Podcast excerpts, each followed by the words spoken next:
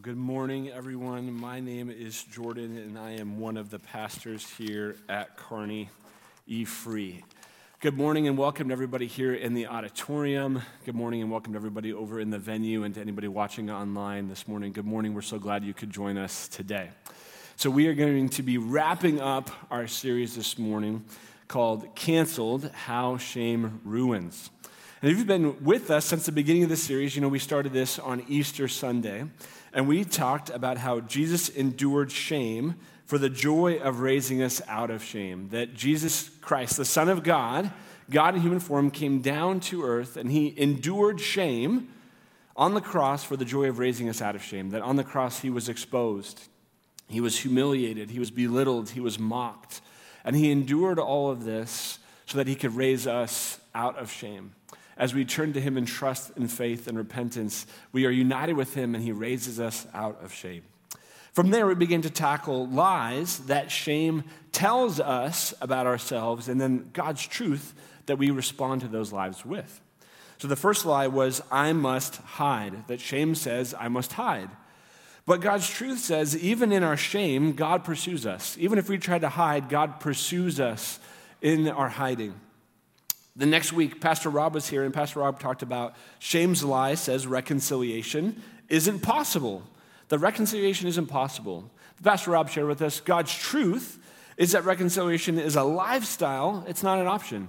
As people who've been reconciled to God, we are agents of reconciliation in the world around us. That it's the lifestyle that we live as um, people who've been reconciled to God.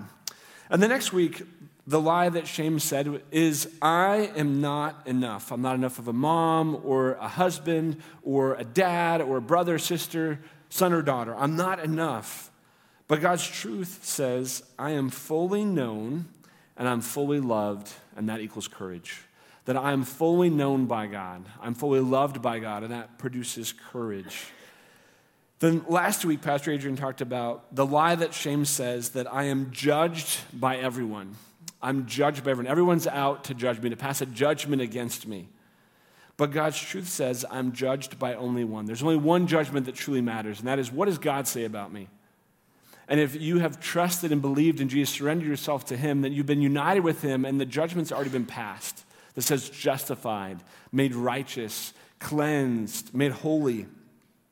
And so we can live out of this judgment that's already been passed on us by God that says we're accepted. This morning, we're going to tackle shame's lie that says, My past defines me. My past defines me. Which leads me to time travel. So, I love time travel. That if you put time travel in your movie or your TV show or your book, I'm going to eat it up and I'm going to read it, I'm going to watch it, I'm going to consume it because I love time travel. So, if Elon Musk came out tomorrow and he's like, Guys, I built a time machine. For 50 bucks, you can go back in time anytime you want and do something. You better believe I'm giving him my $50. I'm going back in time and I'm going to punch myself in the face. Because there are things that I have done in my life that I wish I could undo. And so if there was a time machine, I would go back and I would say, Stop it. What are you doing, Jordan? Do you understand what this is going to do to us? Do not do this thing. And I want to undo things that I've done in my life. Places where shame has creeped in because of what I've done to somebody else. If I had a time machine, I also go back to places in my life where other people have done things to me that have produced shame. That I would go back to the younger version of myself and put an arm around me and say, hey, do not let this thing define you.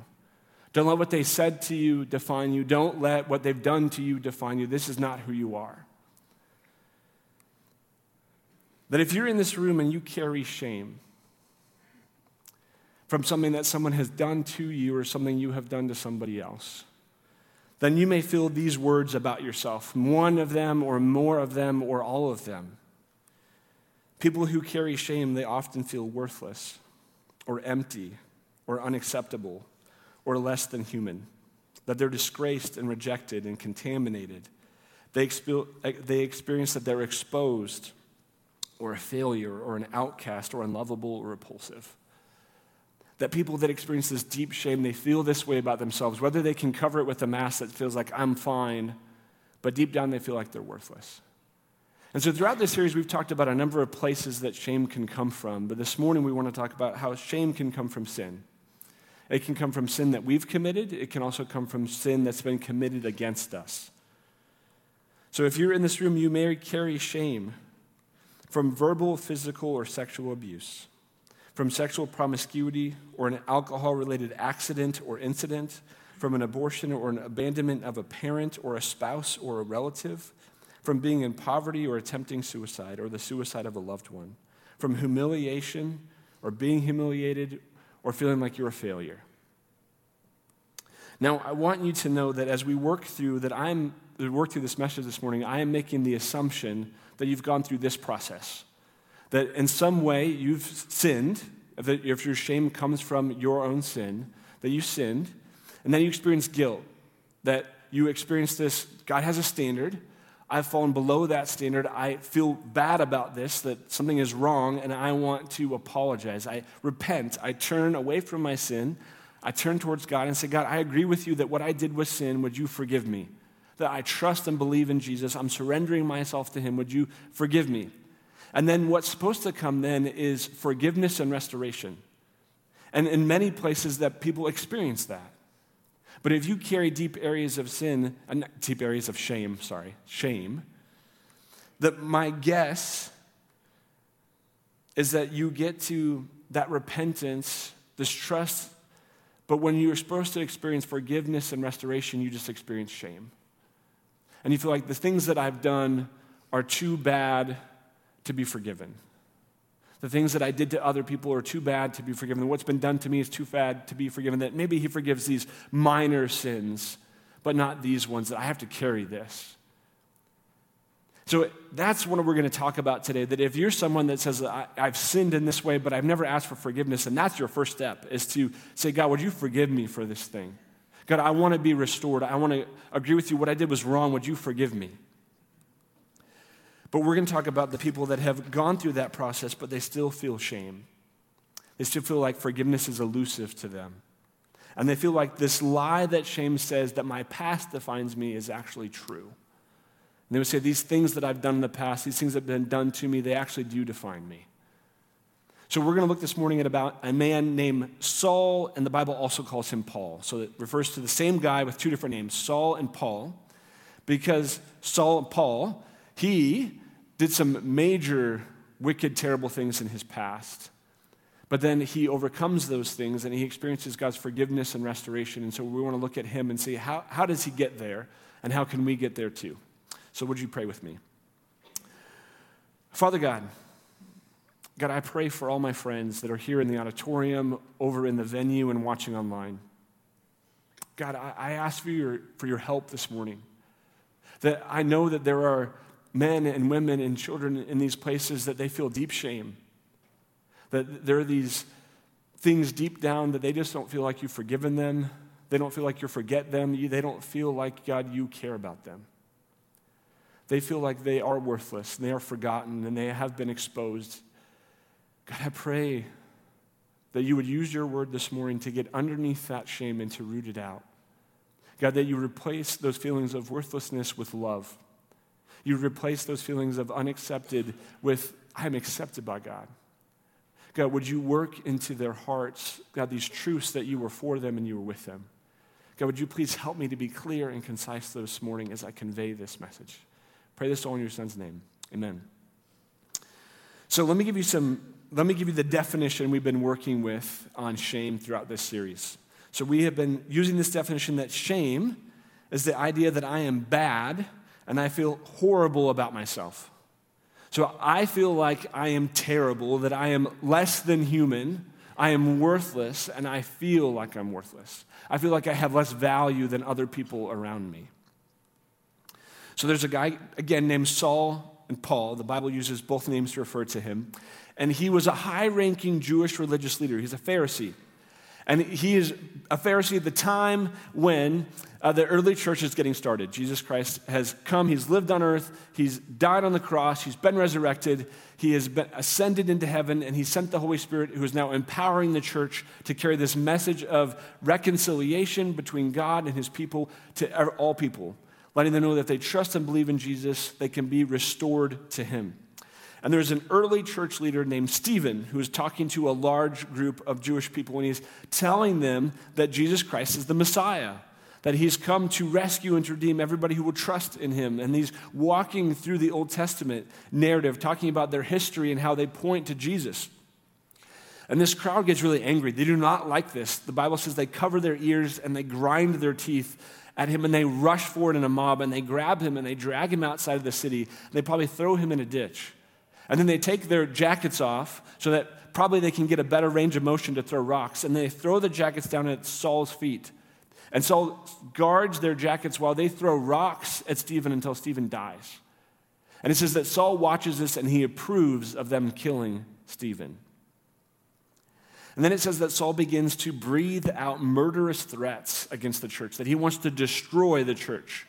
He wants to wipe it off the face of the earth. So he goes from place to place searching for anybody who would say that Jesus Christ is Lord, and he arrests them and he has them thrown in jail and he votes to condemn them to death.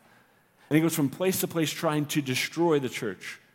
Until one day he's on this road to a city called Damascus, and as he's going down this road, the resurrected Jesus Christ shows up and he says, Saul, what are you doing? Why are you persecuting me? And he takes Saul and he turns his life upside down, and he takes Saul from being a persecutor, destroyer of the church, to being an early leader in the church. And he causes him to be a leader, a builder of the church. And then he goes by Paul from then on. So The Bible begins to refer to him as Paul. And Paul is a, a major leader in the early church. He writes a large portion of the New Testament. And he writes this letter to a man named Timothy. So you fast forward 27 to 30 years after Paul is watching Stephen die, and he is writing to a man named Timothy. So if you have your Bibles with you this morning, you can turn to 1 Timothy chapter 1 verse 12. So 1 Timothy is in the New Testament, so it's towards the back of your Bible. It comes after Thessalonians but before Hebrews. So if you get to Hebrews, you've gone too far to the right, you can go back to the left and you will find 1 Timothy. Uh, so do want to let you know that we are starting a new series next week that's going to be a market Up series. And so we are asking everybody, would you bring your physical Bibles to church? We're going to be working through the minor prophets in the Old Testament, which is a, a part of the Bible that a lot of people are not familiar with. And so want you to get connected with that area. want you to be able to find it in your Bibles and to feel the tactile, like touching the pages. So we'd love for you to bring your Bibles to church um, next week and throughout the summer as we go through this minor prophet series. All right, so 1 Timothy so Paul was writing to Timothy, who was another church leader, and he's trying to teach him how to uh, lead the church. He says, I thank Christ Jesus our Lord, who has given me strength, that he considered me trustworthy, appointing me to his service. So he says, I thank Jesus Christ that he strengthens me to carry out this role, but I thank him even more that he considered me trustworthy, appointing me, choosing me to serve. He says, I know who I was. I know the shameful past that I have. I know these things that could define me and could say that he can't work in the church. He can't lead the church. He was destroying the church. He was killing Christians. Like, I wonder if Paul at times wrestled with, he could close his eyes and he could still see Stephen dying. And he still struggles with shaking that. But he gets to this place where he no longer defines himself by his past. He says this in verse 13.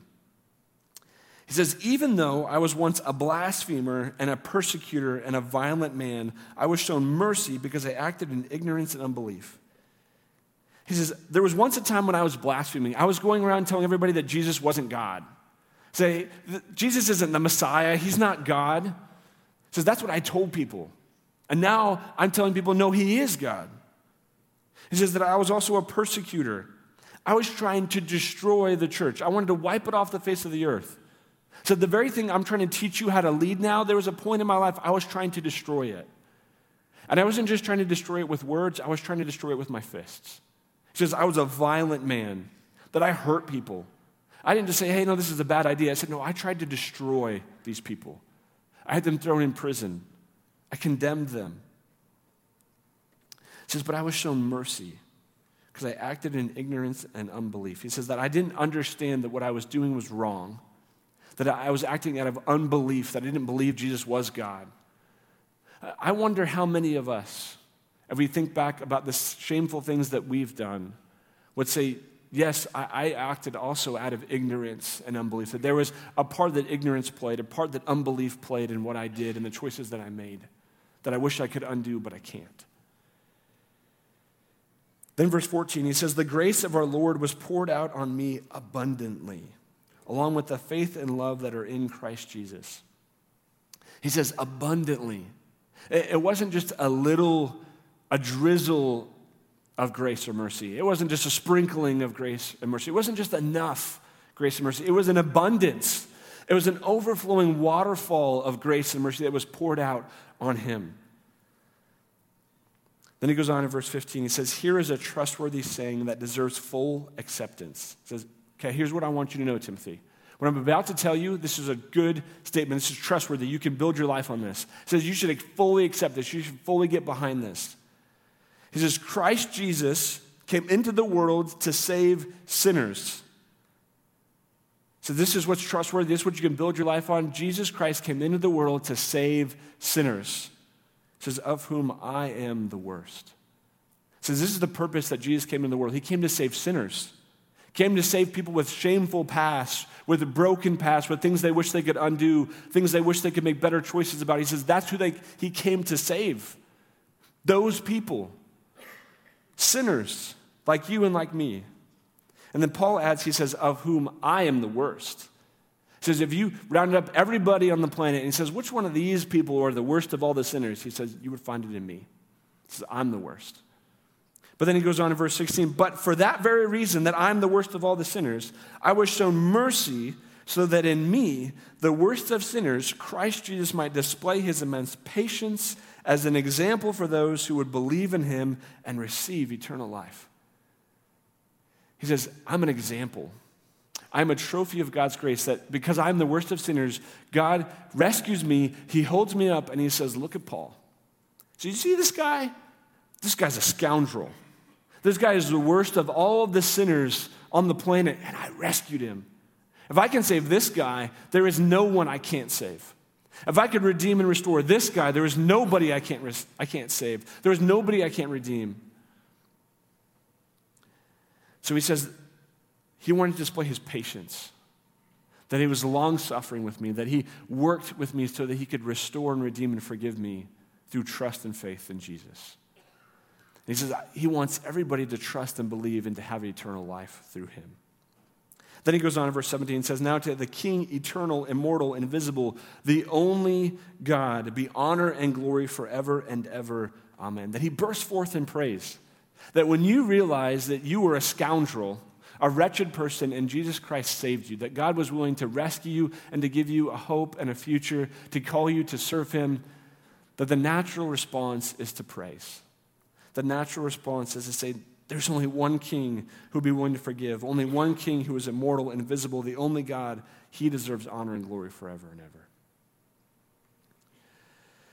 so, our first takeaway this morning that Paul wants us to see is that God doesn't begrudgingly forgive our pasts, He delights to forgive them.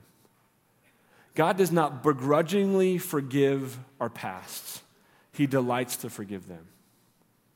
That he's not up there going, Oh, I really didn't want her to ask for forgiveness. Oh, I didn't really want him to ask for forgiveness. I only wanted to forgive the, you know, the nice sinners, not these people that had really shameful pasts. That he says, I'm here to save sinners. Jesus Christ came to save sinners. But I think, especially people that have deep areas of shame, that as you think about yourself, you think that God doesn't really want to forgive me. That when I ask for trust, when I ask to forgive for forgiveness, when I turn to God in trust and faith, He's like, "No, not you. You weren't supposed to pray that. You weren't supposed to surrender yourself to me. It was the person next to you, not not you." That some of us, I think, if we're honest, we feel like if Jesus Christ showed up to church, He would avoid us. That if He was out in the hallway, and we tried to go talk to Him, like, "Oh, look at the time." I gotta get out of here. Sorry, I'm hit my quota for the day. I'm talking to people. That he would avoid us. Like we, we feel like God doesn't want anything to do with us, that we, we've lawyered him into forgiving us because he said he would and we did what we were supposed to do. We believed, but we don't think he likes us. We don't think he's really forgiven us. We don't think he wants to be around us. But think for a moment. If you were here on Easter Sunday when Pastor Adrian talked about the prodigal son, go back to this parable that Jesus tells. So he tells about a father who has two sons. He has an older son and a younger son. And the younger son comes to his father and he basically says, Dad, I wish you were dead. I, I really want my inheritance. I want to go and do whatever I want to do. I don't want to work here on this dumb farm with you. Give me what's coming to me.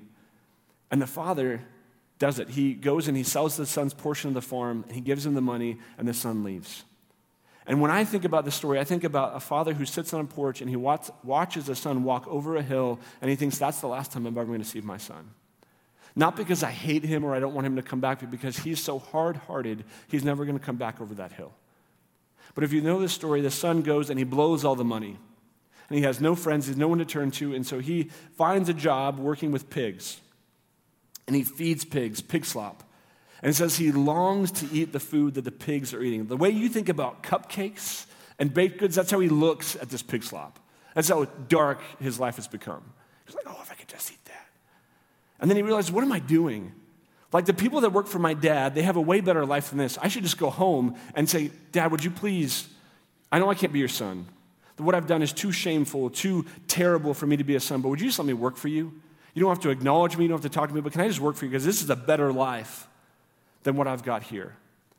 And so he begins to walk home. And then when I think about the story, I think about a, a dad who still sits on a porch because he's not given up on his son. And he waits day after day for him to come back over that hill, thinking he's probably not going to come over the hill. But then one day, this guy who has got shaggy hair and he's a mess walks over the hill and he thinks, man, that guy kind of, he has, walks the way my son walks. As he gets closer, he realizes, no, that's my son.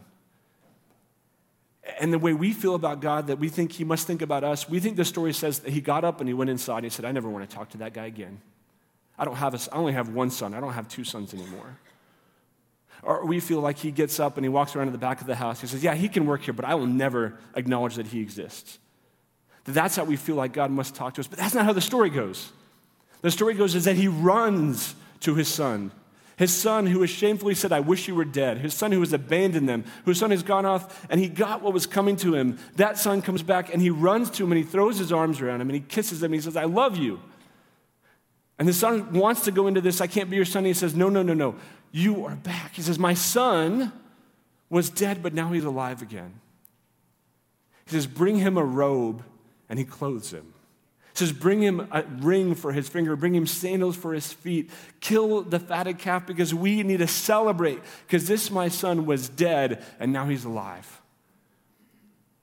That everybody, all of us, need to realize that we are the son who have wandered away, that there is shame in you, that you're just feeling like God's not willing to forgive, you look at this story and you realize that shame God is willing to forgive. That the way the Father responds to the Son is the way that God the Father responds to us.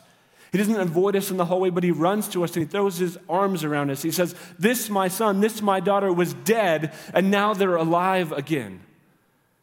And they celebrate. He celebrates. He delights to forgive you. He wants to draw near to you. He's not ashamed of you. He's not drawing back from you. He's not avoiding you. He says, This is my son. This is my daughter who was dead, and now they're alive again. Let's celebrate. There's a pastor named Dane Ortlund, and he wrote a book called Gentle and Lowly, which is a fantastic book. And he says this about mercy. He said that God is rich in mercy means that your regions of deepest shame and regret are not hotels through which divine mercy passes, but homes in which divine mercy abides.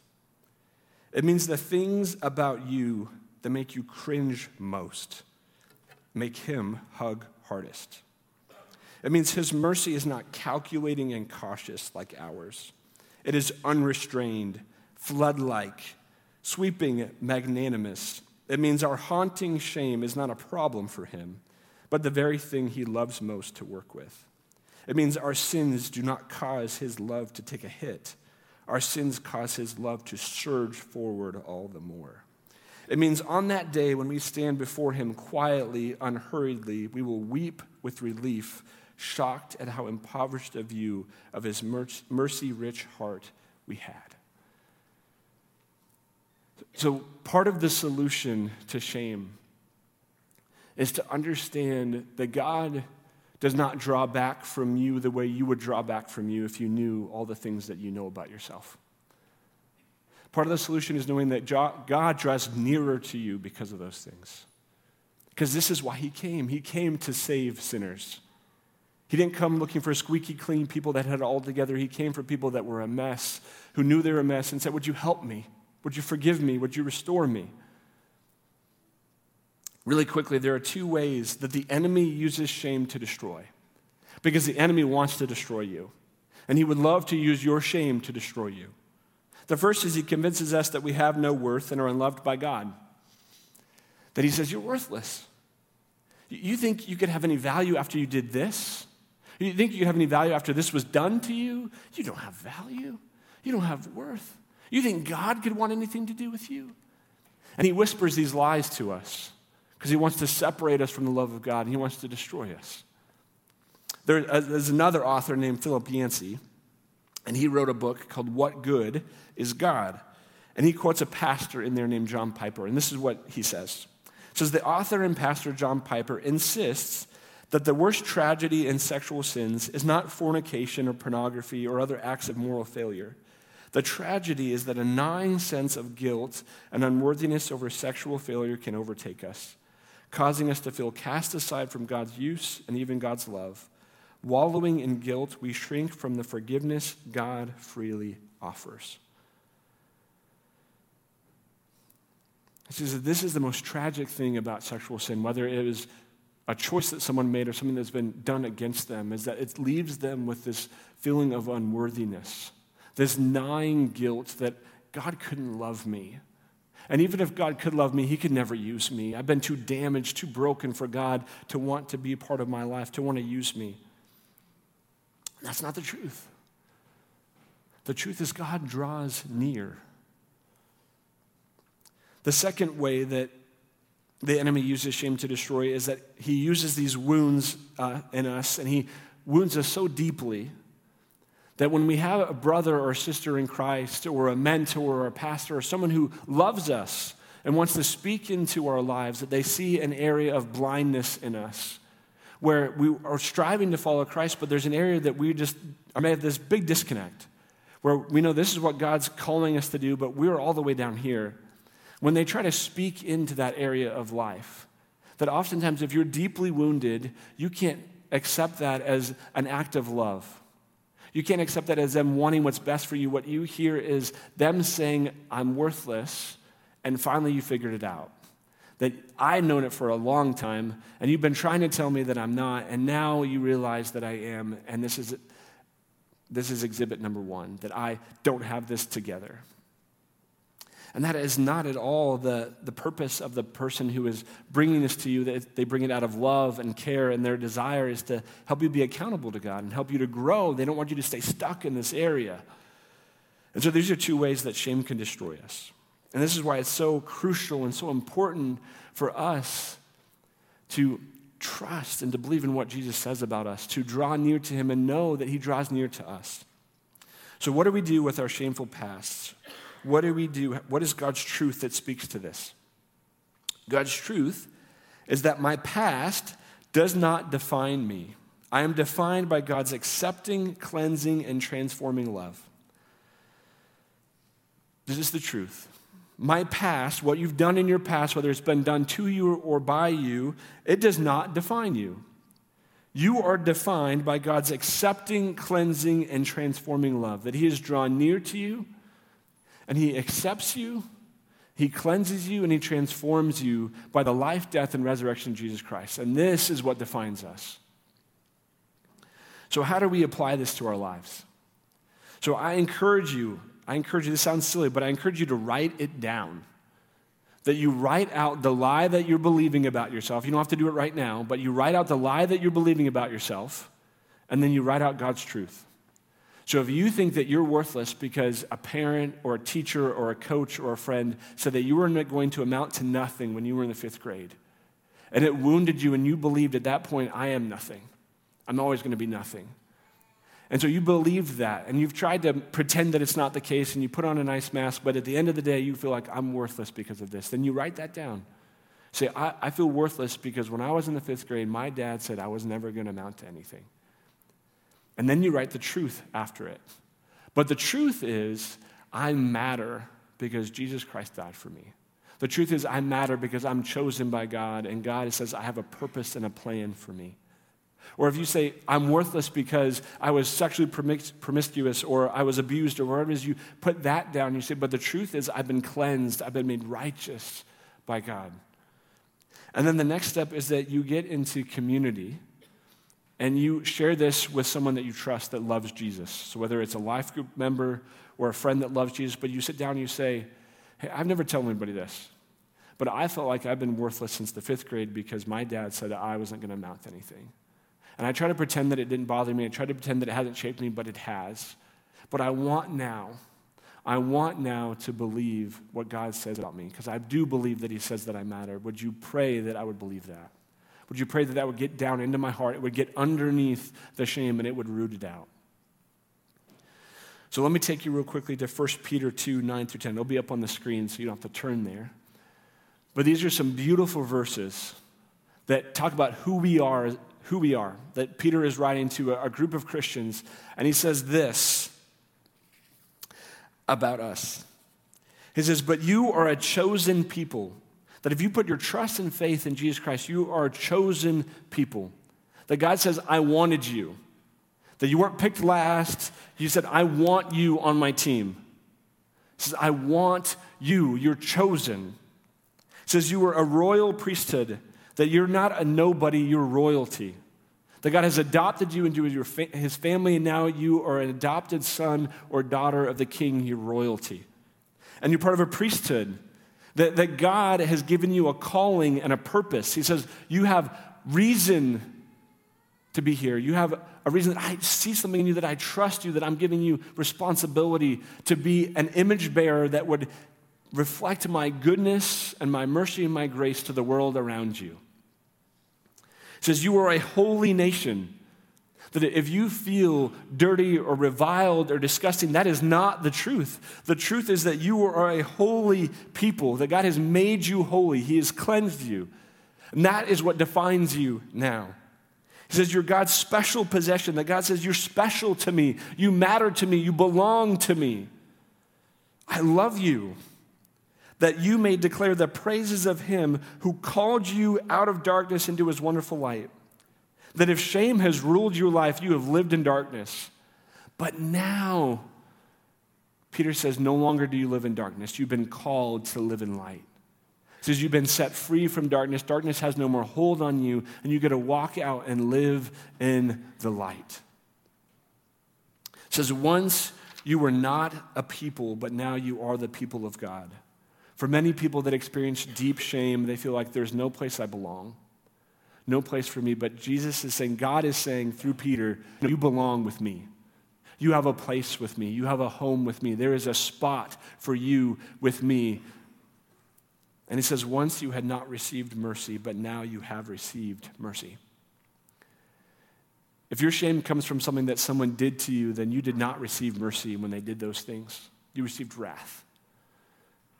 But Peter is saying, now you are going to receive mercy. Now Jesus Christ is going to enter into your life through trust and faith, and he's going to make his home with you. He's going to cleanse and to transform and change all these things.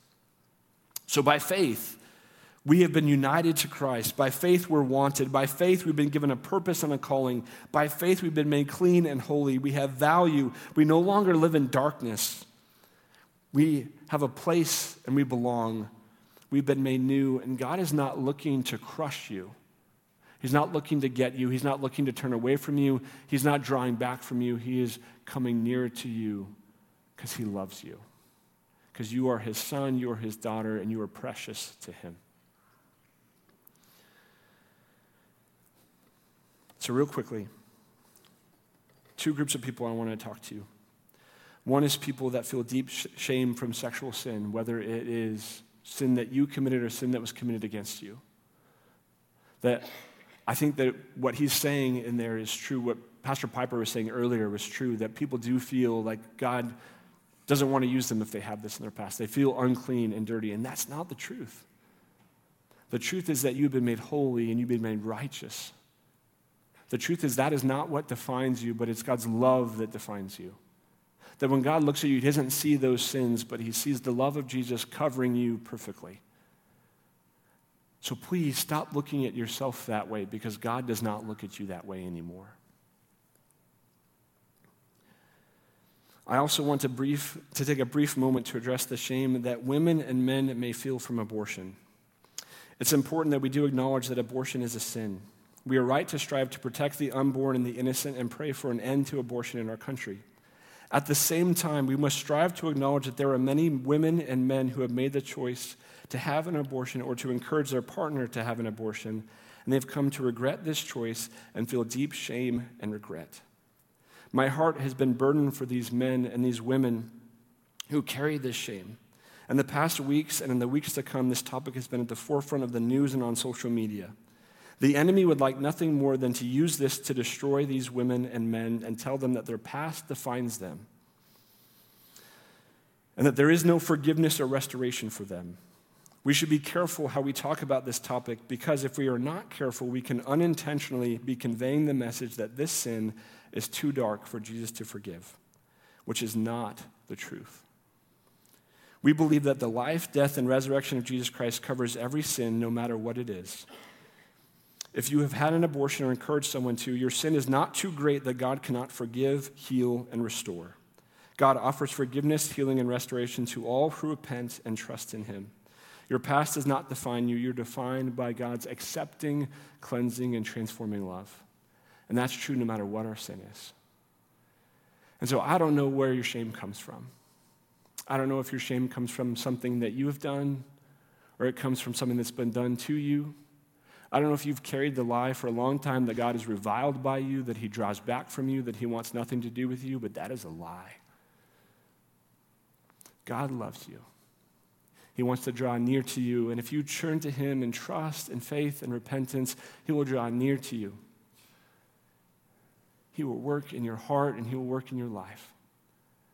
So, the choice that we have now, the question we have now is what are we going to believe? Because we stand at this crossroad. And on one side is the lie that my past defines me. And there are things that we've done in our past and things that have been done to us that stand back there that we could let define us. Or instead, by an act of faith, we could say, No, I'm going to believe what God says about me is the truth. I am going to believe that when He says that I am holy, that I am holy. I'm going to believe that when He says that I am cleansed, I am cleansed. I'm going to believe that when He says I am righteous because of what Jesus Christ has done for me, that I am going to believe that that's who I am. And we have to battle, and it's a battle because it's simple, but it's really difficult. That day after day, we have to say, This is a lie. So when shame comes to you and says, God doesn't love you, you say, No, that's a lie. The truth is, God loves me dearly because of what Jesus Christ has done for me. When shame says there's no forgiveness for you, you go, That's a lie. God has forgiven me because of what Jesus Christ has done for me. And so we, day after day, battle for that. But it's a battle and it's going to be a long process because for many of us, shame has told us lies for years, if not decades. And so there's these old past we have in our mind that says, I don't have value, I don't have worth, I don't have these things. And we believe those so easily. And so it's going to take a while to, to build these new pathways that say, No, I'm loved, I'm accepted, I'm made new, I'm brought into God's family, I have a place, all because of Jesus. So, God's truth is that my past does not define me. I am defined by God's accepting, cleansing, and transforming love. So I hope that truth gets into your heart and it roots out the shame that is there. Let me pray. Father God, God, would you help us to believe what you say about us? God, would you help us to experience your grace and your mercy? To not let us have it be a cognitive thing that we can agree to, but it to be a reality of our hearts and our lives. God, I am convinced that there are people in this room that feel so unloved that they struggle to believe that you would love them because they just can't believe that anyone would. God, would you get underneath that shame and would you help them to believe that you love them? God, would you help them to see themselves in the prodigal son that as the father throws his arms around his son, you throw your arms around us? God, as you restore that son, you restore us as well. God, would you restore what is broken so that we also might be able to join Paul and say that I am a trophy of God's grace. I am an example to others that if you can save someone like Paul, if you can save someone like Jordan, then there is no one you can't save. God, would you help us to be these trophies? Would you help us to not live in the shadows, but to come into the light? And God, would you help us to love you and to know that we're loved by you? We pray this all in your son's name. Amen.